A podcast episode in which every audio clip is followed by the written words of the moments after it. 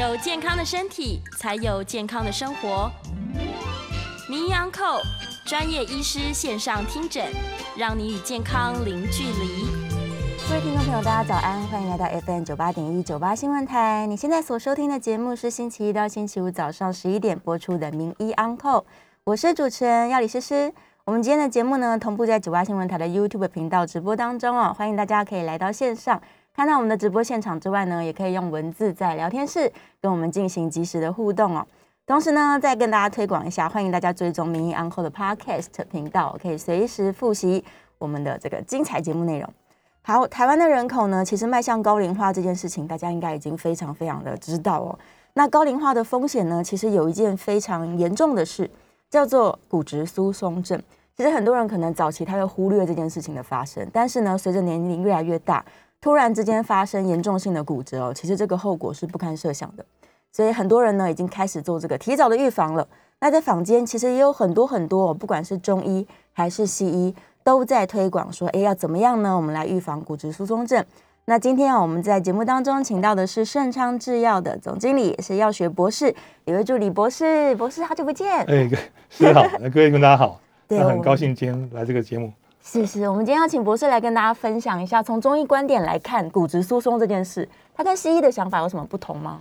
其实你看，一般我们到了三十五岁左右啊，慢慢我们的骨质好像下降，尤其看到很多妇女朋友，她本身到了停经期、更年期的时候啊，好像突然之间，呃，如果运动关系啊，骨折或怎么样，嗯，那其实中医的讲法就是说肾主骨，是，那骨中骨头里面是藏髓。那脑为水海，所以他认为说这种补肾气很重要。哦，那肾叫我们叫先天之本啊，就是父母给我们的。所以有时候有些人长得高，有些人长得矮。所以你如果说可以把肾气充足的话，那骨藏髓，那你的思虑清明，那你的骨骼强健。是，所以我们就会发现说，哎，现代人好像那种骨质疏松的，好像跟呃失智症啊，对，或者说他本身。跟他这个比较肌少症都有关系。那中医讲的方式是一个比较属于说一个全方面的调养。嗯，比如说脾主肌肉，嗯，肝主筋，肾主骨。那筋跟经络跟肝经有关系，骨头跟肾气有关系。是。那你用血液去濡养，又跟脾的运送有关系。哦。所以它大概中医会从这几个方面去做处理啊。是是是。可是就是说，现在有很多。比较好的仪器可以去看有没有骨质疏松嘛？对对对，他们可以去检测。所以其实中医比较主张是比较偏向一个全方位的。对对，它不只是把你的骨本顾到而已，它这个筋啊，然后肌肉啊、大脑啊，全部都要一起顾到。是那所以很多人他其实想说，哎，我就吃个钙片就好了，是不是补钙就可以补到骨？不见得是这样的。钙没有问题啊，你看这个钙片这个东西，可是你要知道，现在很多人高血压。对。那会吃钙离子阻断剂，是，所以他如果是有吃高血压的时候，他吃钙有没有用，这是问题了哈。嗯，那第二个是说，这些钙本身是到骨头里面去呢，还是到血管里面去？是，所以你吃钙片，你可能要有维生素 D 的辅助，嗯，那或是有些磷的辅助，那我才办法这个把这个钙呢吃到我们骨头里面去。哦，因为我们常说骨粉嘛，那所以。你你建房子里面，你就是要有类似像砖块，那钙这钙质基本上就是类似像砖块这个物质，嗯，所以要想办法让它到骨头去，所以吃钙片也是有用，但是你要吃让它可以到体内真正的地方。哦，是，所以它不能单独只是补钙而已。对对，所以这也是为什么中医是希望它是全方位的一起补，对，而且也不是说你骨头强壮就好，肌肉不够也不行。哦，肌肉这一块又很特殊，你看这个我们现在很多人去。做类似像 InBody 这种，嗯，你的骨折肌含量多少？对，那肌肉这东西，我们是人是用进废退。比如说，我我的骨头是这样子，那我我我附在这上面的东西的肌肉量越大，那我骨头就会想说，我要承受这么大的重量，嗯，那我的骨密度就比较不容易流失。是，所以一个蛮重要就是说，呃，不管是年轻人，或是说今天老人家。你适度的做一点核心训练或是重量训练，嗯，其实对骨质的这种保持是有帮忙的。嗯，那中医讲说是脾主肌肉，那脾又主运化嘛，所以你脾的功能要强，那你能吸收一些好的，比如说呃蛋白质啦，或是有一些微量元素啦，嗯，或是有一些比类似说可以构成我们骨软骨素或是胶原蛋白的成分，哦，又跟我们的皮有关系。对对，跟吸收有关系。对，要不然你吃了很多，可能皮不好，它也是没有办法把营养拿进来用。是，所以营养也要重视，然后皮也要调好，对，肾气也要调好。听起来稍微有一点点复杂，对。但今天我们的博士有准备一个曲线图哦，是不是要跟大家说明，就是我们的股本它是会一直在流失的？好，大家看一看这个曲线图哈，它其实我们这个骨密度啊，大概三十五岁开始就开始每年会流失百分之零点五到一啊。是，你到了五十岁以后，一到三 percent。嗯，那这个这个状态其实来讲哦，大家可以去了解，就是说，也，其实像《黄帝内经》里面，嗯，好，你到了差不多三十五岁的时候，女生以七为轮，七五三十五，那阳明脉衰，那连面死交法死堕，所以这时候已经原有本钱就走向一个，好，从高峰开始往下走。嗯，那到五十岁的时候，如果是像女生来说，七七十九，刚好就是到我们这种更年期的前后。对，这时候在中医讲讲的情经法是说，你的肾气已衰了，嗯你不能生育子女。那这时候包括我们所谓前面的这些什么，呃，太冲脉啦、任脉，其实都已经没有那么强的功能。嗯，那这时候故不能有子哈。对，那这个情况之下的时候，再加上身体少了一些荷尔蒙的保护，这时候我们这种骨密度容易流失啊。嗯，所以这个部分其实就是一个曲线。是，那女士跟男士比较起来，女士可能会有三成有这种骨质疏松的问题。嗯，那男士的话，如果你的身你的体重不是比较重，那有些身身材比较轻的男士，他也有可能也遇到这种状态啦。对。那素食者也是会有这种情形。哦，吃素的人对对对对是是是，所以哇，女生跟素食者，如果是又又是女性又在吃素的话，她对啊更是高那个风险。你记得有一个就是那个演钢铁钢铁的那个格尼斯派特罗，是，他三十几岁的时候有一次他骨折了，对，就这么年轻怎么会骨折呢？嗯，他为了保持他的身材，他用一种很植物性的方式在维持他的身材。啊，后来才发现说，哇，他的骨骨那个 T score 啊，嗯，居然是大概在负二点五左右。是 那这个部分就会发现说，饮食其实会有一些影响。他可能蛋也不吃啦，奶也不吃啦，哦对，嗯是，所以他吃的太素了，导致于他可能整个骨骼肌肉都比一般人再弱一些。对对，因为主要就是说，大部分来说哈，我们人体里面，我们一个骨头里面，你想想看，它这个骨子里面，这骨头里面它本身有一个我们叫听肌磷灰石钙，那这东西就像砖头一样。是，那这钢筋的部分呢，就是一般我们讲的胶原蛋白或软骨素啦，嗯。或是类似像这种葡萄糖胺、多聚聚链多糖这种东西。那有一些水泥部分把它弄在一起的话，就是一些呃，比如说锌啊、镁啊、哦这些的一些微量元素。是，但是整个我们身上有所谓的造骨细胞跟破骨细胞嘛，对，你如果造骨细胞能启动的话，那基本上我们骨头就可以维持强健。嗯，那只可惜就是说，我们大部分人到五十岁左右的时候，这个造骨细胞的功能就开始下降。是，它其实骨头就是一种荷尔蒙。其实中医讲很久啊，肾主骨，骨藏髓，脑为髓海。所以你基本上要防止失智，让骨质不疏松。中医常讲说你要补肾补肾啊。嗯，那像我们常见像六味地黄丸这些，就是这种概念、啊。对，那其实我们以前不晓得为什么是这样子，可是现在发现说，哎，有人就发现这骨头里面呢，它有一个骨钙荷尔蒙。哦，那这骨钙荷尔蒙它其实就是变成说，它会去影响我们这个骨质本身的建立。是，可是也有人发现说，它这东西呢，对我们本身，比如说血糖控制，嗯或是说这个呃体脂肪本身的一个分解，是，甚至跟脑部这种思维都有相关。所以搞了半天就是说，你如果不想失智啦，你也不想这个有有血糖过高的问题，或是说今天肥胖的问题，嗯，啊，那很重要，把骨头养强健，是。那一切都没有问题。哦，它就是生产这个荷尔蒙。对。是是是，所以这骨头它不只是说帮我们支撑住身体而已，对，对，也不只是一个平衡用的东东西，它其实还是主宰了全身很多很多地方。没有错，没有错。对呀、还还影响到大脑的聪明。没有错啊，这所以我们常讲以前说啊，那那补肾气补肾气，对，那肾是先天之本，是是父母给你的嘛。那你把先天之本用掉之后，那整个身体的衰老速度就会去增加。哦不管你后天之本脾胃怎么去去去用都没有用。对，嗯，是。可是像刚刚博士有提到，例如像六味地黄丸，呃，对我们这可能预防老化啊，可能有一些这个帮忙哦。但是一般人来说，他自己去买回来吃，这种是可以的吗？呃，这这边可以讲一下啊，比如说嗯 最近的讲什么清冠药，对，那清冠药是属于中医处方药，是，所以你一定要给确诊嗯，啊。他现在也有中医师，他可以用来预防。可是无论如何，它的管道在国内就是要透过中医诊所，你才看诊之后取得。是，可是六味地黄丸这个东西呢，基本上它有分两种。嗯，如果它本身是中药浓缩制剂的话，它是属于中医处方药，它是一般这种呃浓缩颗粒的啊，嗯，在中医诊所可以给付。是，可是另外一种是属于 OTC 的，是传统的丸剂。嗯，那这传统丸剂的话，你一般在药妆店啊，对，甚至在卖场，只要有药商执照的话，嗯，你都可以一般去取得。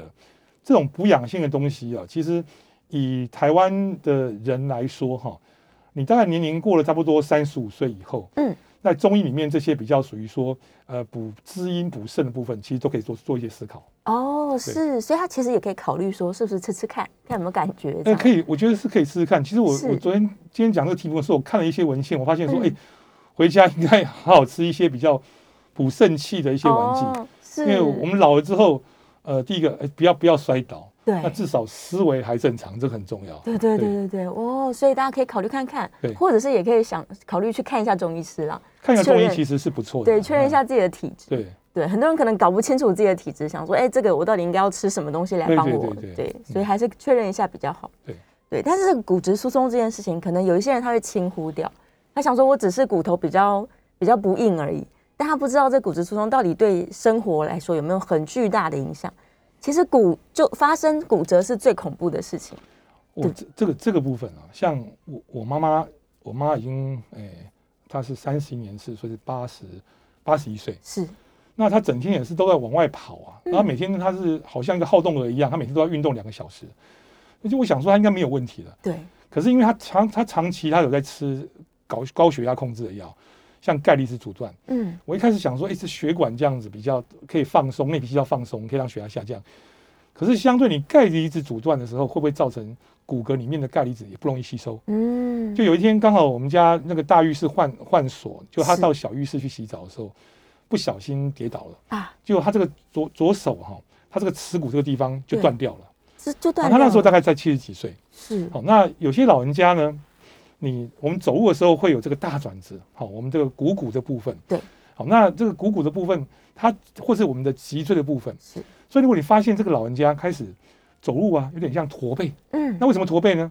我们我们能我们我们常讲形容女生亭亭玉立嘛，对，那亭亭玉立的时候，它没有问题，是，可是我们的脊椎啊，我们的肩椎会承受我们胸椎的力量，嗯，所以你这时候如果说你，哎，开始有这种骨质流失的时候，我们这个脊椎根本没办法承受上半身的重量，所以它就往下一直、哦。一节两节下去就挨下去，是，所以你发现，哎，老尾都丢啊，对对，好，对你越来越，矮。那另外一个状况是，它开始驼背，嗯，那驼背的时候，它就变成说，它的整整个这边的骨密度其实已经丧失很多了。是。啊，或者说它肌肉没有力量，因为它肌少症。啊，那导致它表表示它里面骨头里面这些荷尔蒙的分泌已经也不够了，是，那再来就是容易跌倒，嗯，哦，所以这嗯。大概这几个情形在中医来讲，可能叫骨痹啦，哈，或者是说哦这种痹痛的部分，是他就去思考说啊，你是什么情况，该用什么样去做补养啊？哦，是，所以他其实可以自己判断的。他如果发现说，哎，这个人开始身高变矮了，然后每天都弯腰驼背的，嗯，可能其实他的这个部分，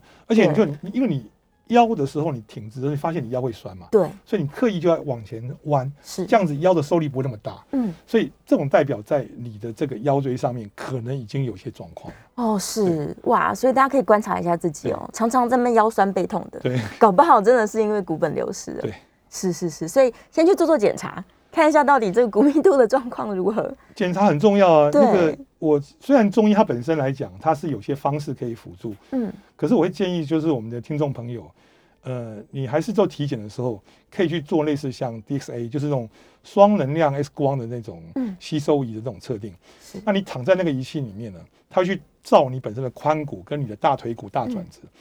那大部分的骨质疏松的人，他这边会出现一些比较异常的状态。哦，那通常如果说是从一到负一，它叫 T score，嗯这中间这个值的话你是正常的。是可是如果你是负一到负二点五的话呢，那你可能就是有轻微的骨质疏松了。是那严重的话，你负二点五以上，那就是嗯非常要非常小心了。哦，所以有时候老人家在家里面退休的时候，他不运动，对，那他也觉得没事，可是你千万就是不要骨折。嗯，所以我觉得是从年轻的时候，我们自己本身就去做必要体检的时候，去了解自己本身骨密度的一个情况。是。那如果你适度的去补充一些正确的食物嗯。或是运动，嗯，那你本来是负二点五的，那可能有机会可以慢慢哎变成负一点五或干嘛。哦，那这个部分并不是什么神话，就是你改变你的生活习惯，对，好，你补充适当的这个胶原蛋白，嗯，那你想办法把这个钙质进到你的骨头里面去，对那其实就蛮重要的。哦，是是是，刚博士有提到，其实骨头里面是包含了软的部分跟硬的部分，对，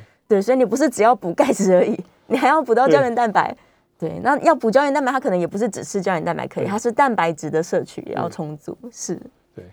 好，这不是好像还有带其他的资料来，我哦们来，给大家看看。我们刚刚有提到嘛，就是说这个嗯骨密度的情况。是，那其实其实我觉得就是说，今天我们的这个我们我们需要身体的营养大概有这几个啦，哦，来看一下，天然骨粉啊。嗯，那天然骨粉的话，就像我们的这个身体的砖块一样。是。那这个东西呢，基本上来讲，就是一般我们这种我们叫听基磷灰石钙啦。嗯，那这种东西就是说主要是钙质。对，那你让你钙质到骨头去嘛？我刚才讲过。那其他像比如说你要把砖块有钢筋，就是我们这种胶原蛋白。胶原蛋白那胶原蛋白一般素食人他本可能蛋白质喝的比较少，是，好、这就是这种部分。嗯那再来就是一些钙、磷、镁、锌这种矿物质，它基本上来讲就像水泥一样。对，那这种骨激素，刚才讲说就这种骨钙素，它可能就会帮忙。哦，是是是，所以要多元多元的摄取，嗯也不是说你只吃一个钙片，它可能就可以帮助到我们这样对。是，那在中医来说啊，我们除了说营养吃的对了，然后他一定要有运动习惯，对，只是这个运动可能如果老了才开始想要运动的话，可能要从温和的开始的。运动就很重要了。对运动当然你走路三十分钟嗯这没有问题，但是是建议你可以晒太阳。啊，晒太阳，当你有维生素 D 的时候，嗯你就是可以去辅助对，你的这个里面的那个钙质到你骨头里面去。嗯，那运动的过程里面，最好每个每个每礼拜对你至少有三十分钟的时间，至少嗯三次。是那不管你是比如说好，假设你的体质比较好的话，其实还蛮适合去打一些网球、羽球。哦，但是羽球你不要打太剧烈啊，是就打那种比较呃长轻型就好。嗯在场上跟戴志颖那种打法的话，你有些是无氧运动，你会受不了。对那如果你有比较一些蹦蹦跳跳，甚至跳绳，嗯那因为我们身体就是作用与反作用力，那你这时候可以让你本身的骨质受到刺激，嗯。那它因为它这有在动，它就不会停止作用。哦。哦。所以所以这个部分常在讲说，呃，有人说，哎，你你这个骨头如果说你一直有在重量，为什么有些比较胖的人，嗯，或者肌肉比较多的人，他老的时候虽然比较重，所以我们说我们的爸爸妈妈们到老的时候，其实他不要太瘦，对。他有一点点重量，他其实反而比较不容易骨质疏松。哦，那你如果看他本身每一年怎么腿越来越，你看有些卧床的的病人或是怎么样，怎么每一你看他每一次他的腿就越来越细，对。他其实肌肉就流失掉了。是。所以第一个要吃得好嘛，嗯那第一个就是说你这个适度的运动啊、散步啦、都很重要。对。之前也有那种已经呃蛮严重的病人，但是他去做重量训练，嗯。但是重量训练你不要一次拿很重嘛，对。先从轻微的慢慢去，他也有可能就是让这些呃骨质流失的速度变慢了。是是是，所以运动真的是太要紧了对。可能大家先从温和的开始，对，从年轻就开始有运动习惯，然后吃这些正确的营养素，当然是最好。对因为你就可以让自己的骨本很多嘛，然后慢慢流失这样。对，但如果老了发现，哎，糟糕了，我已经好像开始疏松了，你才要运动的话，那就要跟刚刚博士说的一样，从温和的开始。温和开。始，千万不要一口气你就要提那么重，对可能咔嚓一声，哦，突然这个肩椎出现问题了。对对啊对啊，我之前有听人家说要评估自己的肌肉量，好像可以去看一下小腿围，对不对？对对对，假如小腿真的很瘦很瘦，那对啊，就是肌肉如果说是一般说胶啊咖，对不对？对，但是你小腿肚好像跟你的心肺功能有关系，嗯，所以大部分的女士朋友如果有一个很漂亮的小腿肚，对，其实是蛮好的。是好事。对对对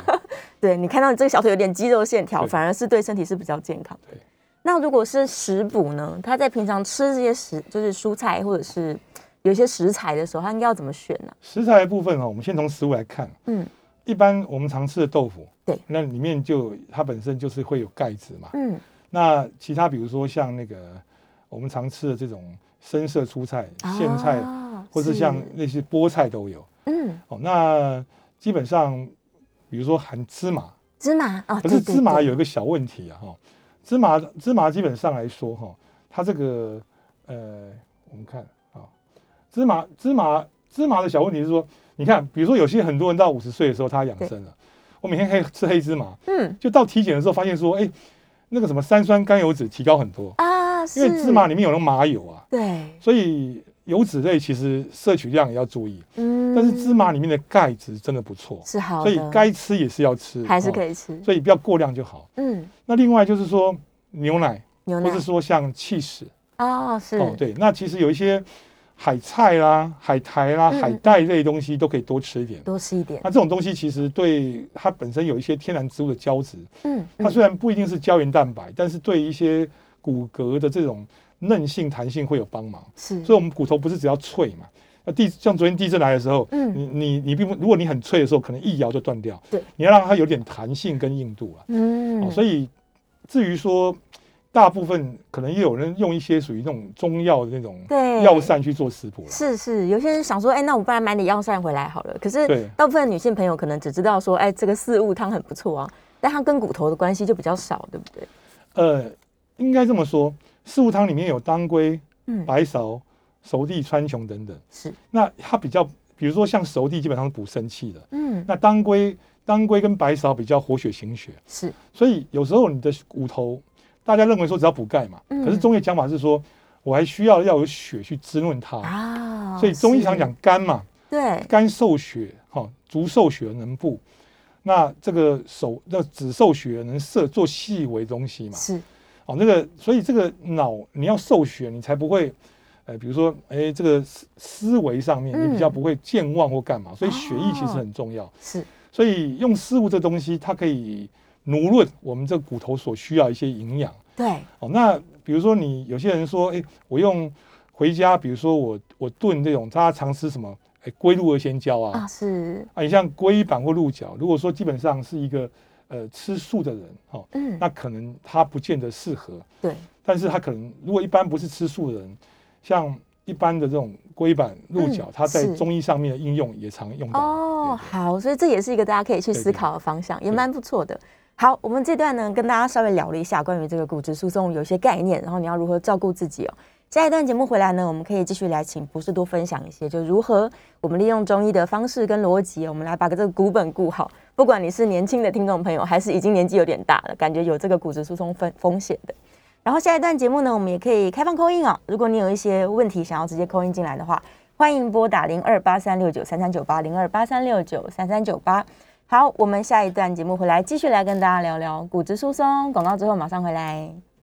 欢迎回到 FM 九八点一九八新闻台，你现在所收听的节目是星期一到星期五早上十一点播出的《名医安扣》，我是主持人药李诗诗。我们今天在节目中请到的是盛昌制药厂的总经理，也是药学博士李威助理博士，再次欢迎博士。谢谢谢谢观众朋友。好，来，我们继续聊骨质疏松。刚刚广告的时候聊到说，怎么样把这些中药材入菜哦，嗯可能很多人不喜欢吃，他就觉得我就算吃完完剂，我也觉得很痛苦。对，对，所以有没有什么方法可以让它变得好吃一点？有啊。你说，比如说我们举例来讲，比如说你像假设像龟鹿仙胶，是或像四物也好，嗯，那你其实还是可以加一点调味料是啊，或是像葱白这类东西。啊，哦，那其实天然的调味料里面有些像海藻、海带啊那种比较属于昆布类的东西，也蛮啊蛮好的。是好，那那这种东西你跟它共煮的时候，嗯，在盐不要加太多了，对，因为盐本身入肾，可是有时候盐太多的时候会流失我们的肾气了。啊，是，那如果像假如说你是用类似像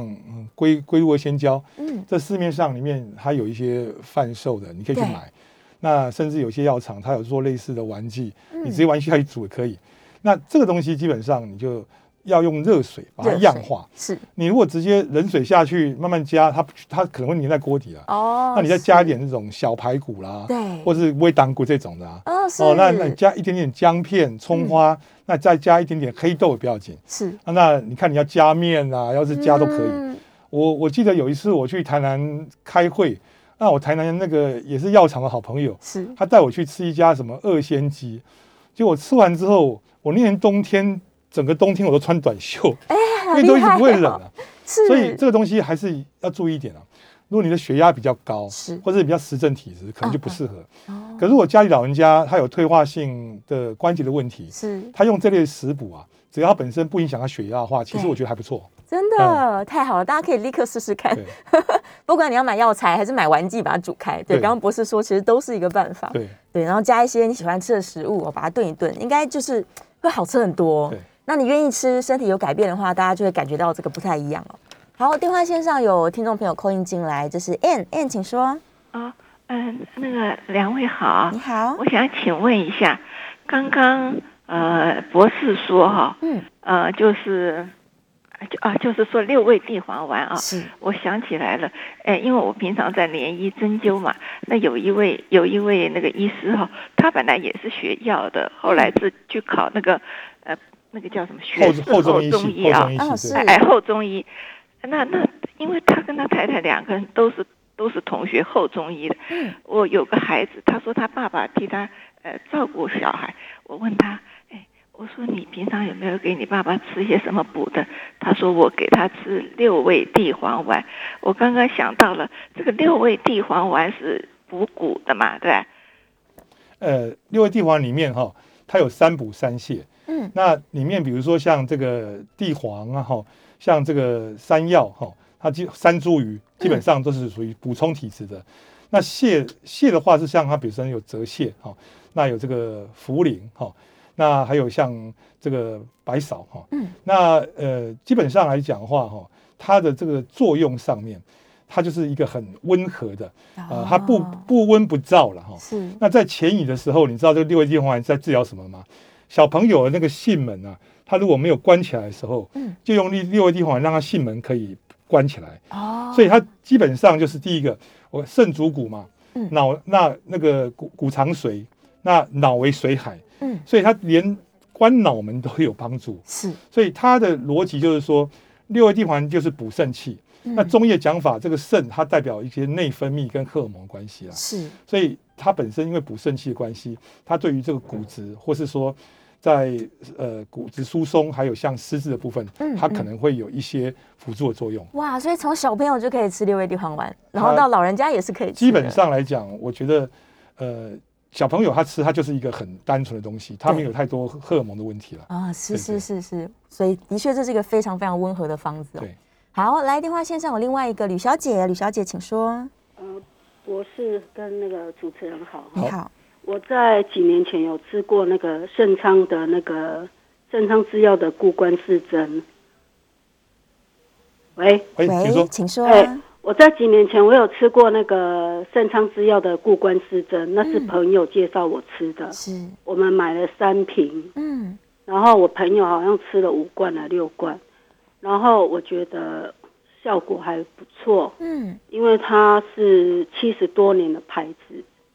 那我现在是要请问博士说，我最近过年前打扫，就是说给人家憋尿憋了太久了，是就好像是造成频尿。那我可以吃什么？那麻烦我在线下听，麻烦博士帮我解答，谢谢你。谢谢李小姐。因为不好意思啊，因为我我们今天是在做一些卫教，所以我们就不谈商品啊。是是是。啊那那另外一件事情就是说，因为那个一般这种频尿哈，它基本上来讲，我们讲说，呃，肝跟胆相表里，对肾跟膀胱相表里。嗯。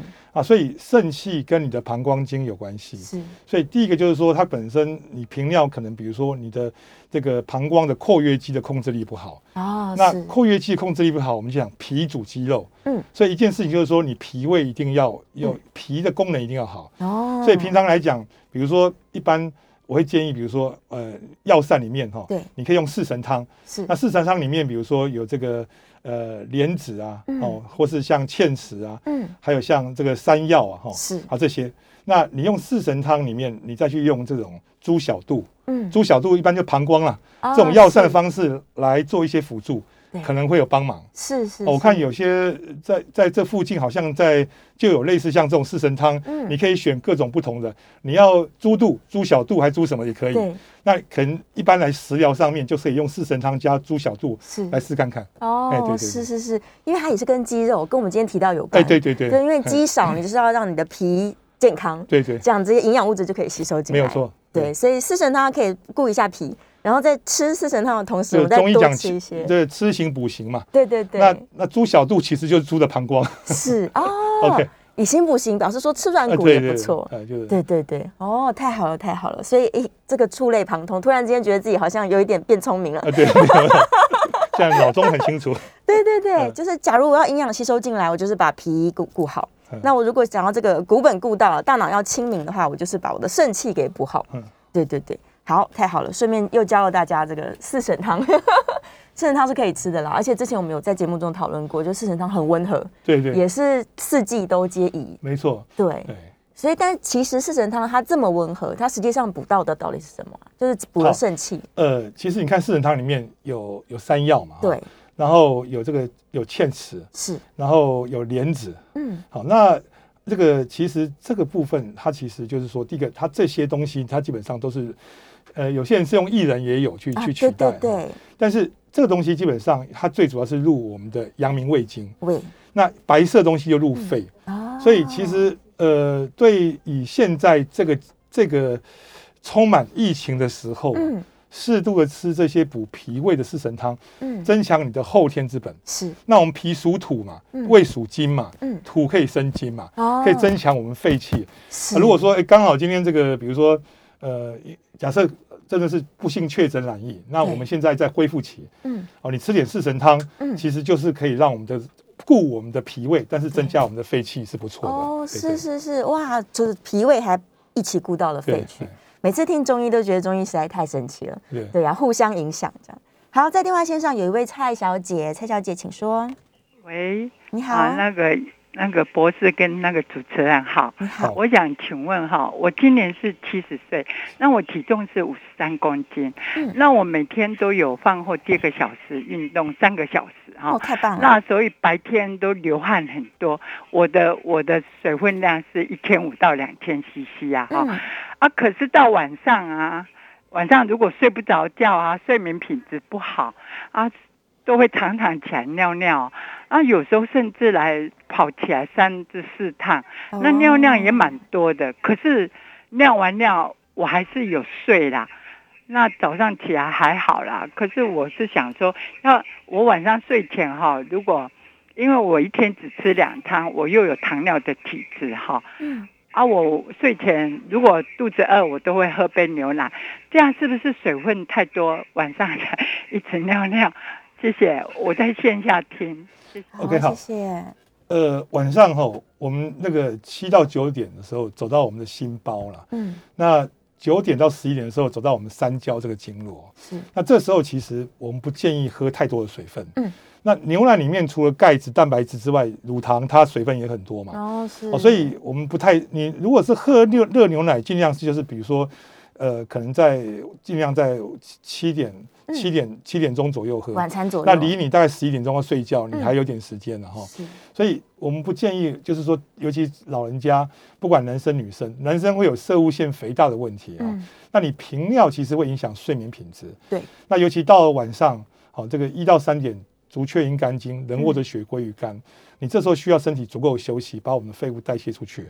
好、所以我会建议这位听众朋友，嗯。这这位大姐啊，就是您的您的运动习惯非常好啊、是，那基本上，如果晚上这种状态之下，呃，当然还是要去寻医生去看啊。对。但是如果是就生活的一个建议的话，嗯。我会觉得你晚上那杯牛奶，你可以留到早上去喝，啊或是说不要在睡前喝。嗯哦嗯，，那当然，呃，牛奶有钙质，它也许是可以让本身我们的平滑肌比较稳定啊。嗯但是这个部分也许可以从其他方面来做一些补充，啊，是那应该可以。改善了。嗯嗯，是因为也许他想说，我睡前喝个牛奶比较好睡觉。对对对对对，但水分安眠对，会有对镇定安眠的效果。是啊是啊，早一点喝好了，七八点的时候喝。嗯，卡扎林靠饼。对对对，我自己太太早，如果晚上喝茶，我也是一样，嗯一个晚上要起来大概上厕所三四次，哇天哪，所以后来不敢喝茶。对对 对，是，不可以，还是要这个早一点把这些饮料啊把它喝掉，这样。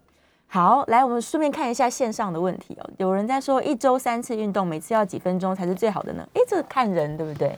呃，一般的医师的建议是至少三十分钟，对，因为三十分钟的时候，我们身体哈、里面的这个肝糖跟跟这个肌肉糖原哦，嗯。它代谢差不多的时候，它才是会开始有燃烧脂肪哦。嗯。所以运动也不要过长，对。大概三十分钟到一个小时之内，我觉得是蛮好的。是蛮好的，对对对是一个很适中的。然后下面这个问题，我们看来不来得及回答。他说中药有污染的问题，所以科学中药可能好一点点。嗯，这个呃，中药它的污染是来自于说它种植的地面啊，可能有重金属的问题。可是嗯。大家可以比较不用担心，就是说哈，我们台湾是全世界各国家地区里面针对中草药在进口管制最严格的，是。所以千格、拱参各种农残都有做一些管制。嗯。那科中的部分，其实近近几年的一些事件，大家可以发现啊，嗯。包括消基会的检测啊，科中基本上都几乎百分之百都是合格的，因为是它出厂各个各个药厂，它出厂都会根据台湾中药典跟政府的嗯法规，所以大家其实在台湾用中药可以放心。真的可以放心，就不管是中草药还是科学中药，其实对都都是非常严格筛检过的。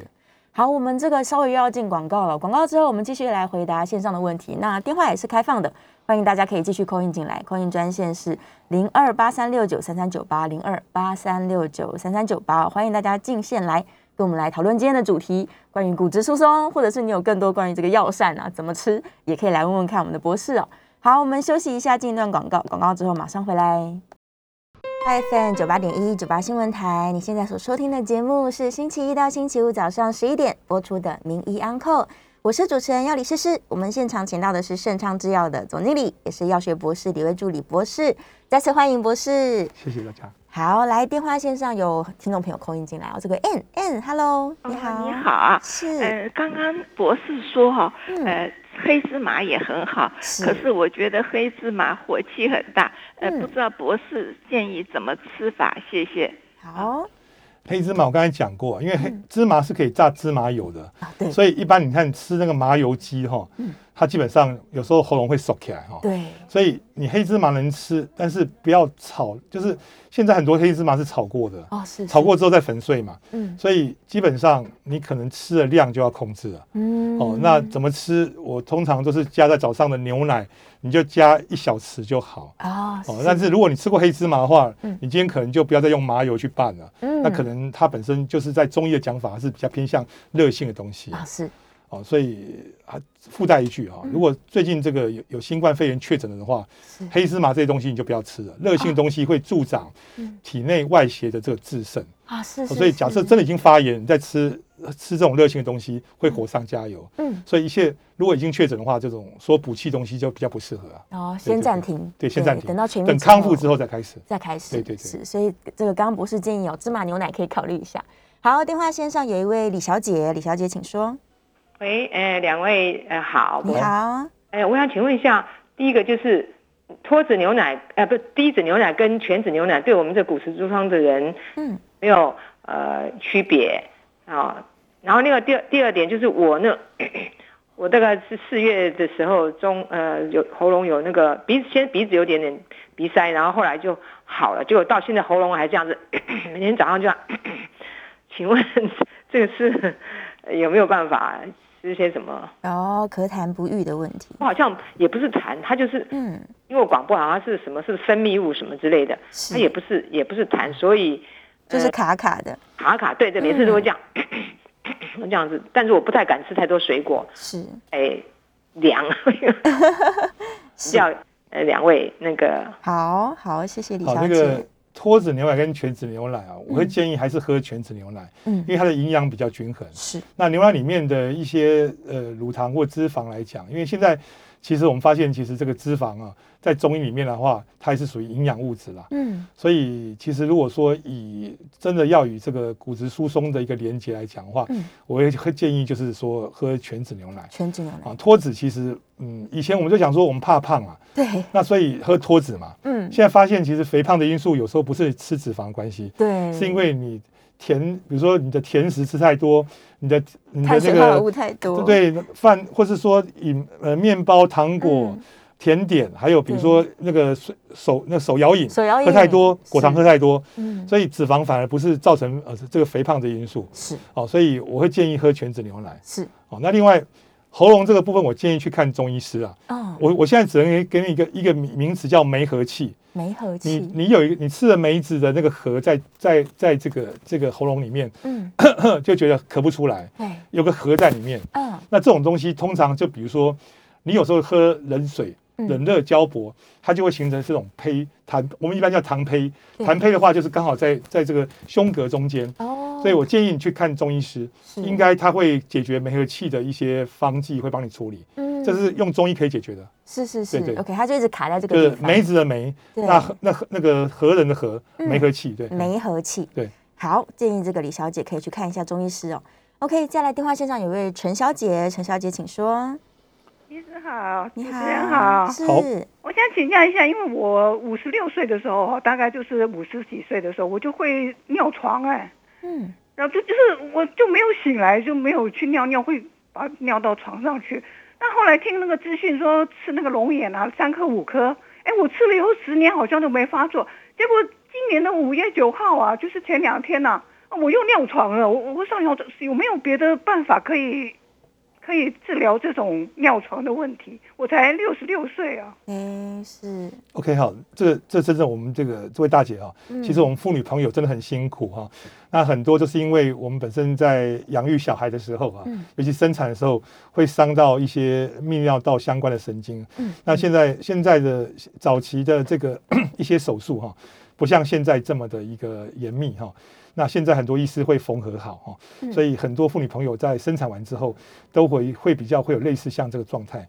那因为我不是医生啊，所以我没办法给你一个很明白的建议。嗯但是这个情况就是说，他可能比如说我们睡眠的时候，那你一般身上如果说我们想尿尿的时候，我们就会做梦嘛。我们的这个呃交感神经，我们自主神经里面会去提醒我们。嗯所以这有时候是跟它本身神经系统可能有失调关系。啊，那你看前面讲，他讲吃龙眼肉，对。那龙眼基本上是一个比较属于滋阴补血的情况，嗯。所以这个情形就是说，有可能你最近是不是，比如说，诶、需要多一些比较滋阴的食物，嗯。那你有你去检查一下你的血色素是不是有不足，那这个部分可能会找到一些答案。嗯。那最好的方式还是直接请，尤其请中医给你一些建议，我想应该可以解决这个问题了。应该是会对对对对对既然以前吃龙眼会好嗯，那一定是因为龙眼就是像呃有些像呃那种龟皮汤、嗯龟皮汤这一类的，或是像定制丸这一类的。啊因为中医讲龙眼干是龙眼是比较热的，对可是你如果常常有一些脑部的这种记忆不足，或是嗯说视力会是减低的话，常用龙眼干去泡。哎对对，哦可以哎泡一下来对对，它养肝血特别好。哦，真的真的，那我也要泡一下。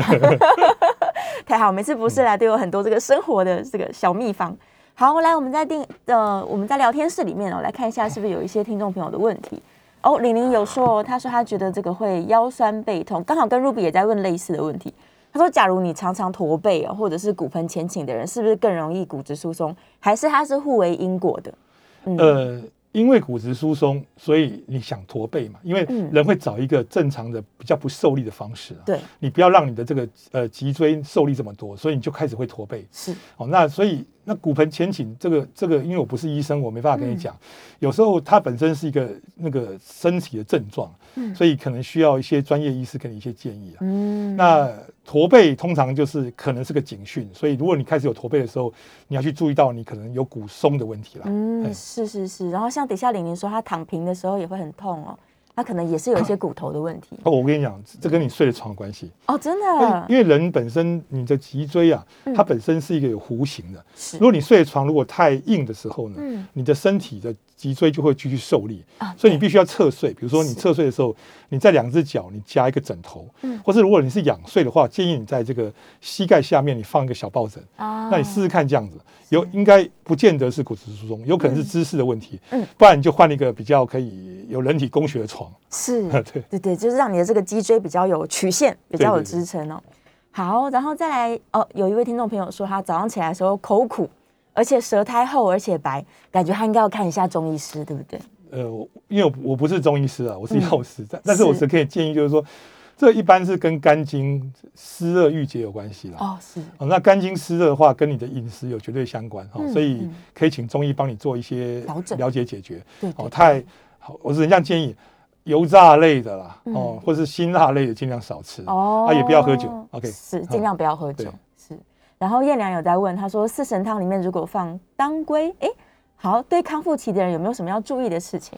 四神汤本身是一个补脾胃的嘛。对，那那当归，它放当归，四神汤就放个当归酒才有味道，对不对？啊，对呀、比较好哦喝。那当归比较活血行血嘛，是啊，所以补脾胃加活血行血，其实对康复期来讲，我觉得不错啦。是蛮好的，啊，因为就是比如说，假设真的有肺部有一些状况，是那当归这个东西虽然本身它是走肝经的哈，可是它嗯。对于这种血的这种流一在体内的这个引流流动会有帮忙，哦，是，所以是可以放的啦。可以放。对，也不是没有道理。对，大家该不会听完这集节目，等下中午就跑去吃四神汤？嗯，好像那南昌街那边有一摊。对对对对对，可 是蛮好吃，而且对我们身体又对挺不错的。然后啊、徐田问说啊，几岁之后要定期检查骨密度？哦，这是很好的问题。其实大家看这个图哈，嗯三十五岁左右你才开始流失了嘛，是所以我建议在人生的最高峰，嗯你去检查一次哦啊，当做你的标准值。对，可是如果说你是一个，呃，我们讲先天肾后天脾胃嘛，嗯，那先天肾就像我们的中央银行，我贷下来多少？对，如果你每天就是夜夜笙歌啦，然后那个比较欲望比较多，那也不是失节制的时候，嗯。你就会发现说，这个你的这个骨龄呢，可能就会比实际年龄老很多。哦所以可能不是。一或是负一，也许是负二点几。嗯。那这类的情况，你可能就是要去思考对，你要去做一些生活的改变。嗯。所以我建议可能在三十五岁你做一次，对，然后以后起码你每隔两年或三年，甚至比如至少你五年去做一次。嗯那嗯但是如果是女生五十岁，我建议在五十岁的时候你一定要去做一下。一定要做一哦，次。那因为这这个比例真的蛮高的。对对，尤其是女生很喜欢减肥啊，对对，对啊，所以也许从年轻的时候就要注意一下自己的骨所本问题。以所以现在不是瘦就是美，大家要有肌肉结实。是女生可以体型很 fit，但是你要有重量。我对再加上强调要有重量。嗯嗯嗯，对你至少有个肌肉量在那边。对对对。对，看起来才不会这么骨瘦如柴这样。好，哎，好，线上有一个问问最后一分钟的问题，他说肾结石可以吃蔓越莓吗？哎，肾结石跟蔓越莓，它是不是因为女生想说吃蔓越莓对于泌尿道比较蔓越莓应该没有太多草酸的问题了，啊所以一般草酸类的东西，像菠菜那些东西要嗯少吃一点。是是蔓越莓你喝饮料一般应该没有影响。那肾结石好还是建议你多喝水啦。是还是要多喝水如果有这个体质的话。对对对。对呀、好，我们这个剩下最后三十秒，博士有没有什么要跟大家呼吁的？呃，疫情期间大家还是要想办法多运动。是，运动除了防止骨质疏松、那晒太阳之外，嗯，那其实对我们身体的一个基础保健是有帮忙的。对，那人最大跟疫情最大对抗，或是普通对抗，嗯。还是来自于自己本身的体力跟免疫力啦。是。所以我们大家一起共勉，然后来度过这个平安。真的 真的，希望大家都可以平安健康哦，对对对一起健康。谢谢，我们再次谢谢博士，我们下次节目见喽，谢谢，拜拜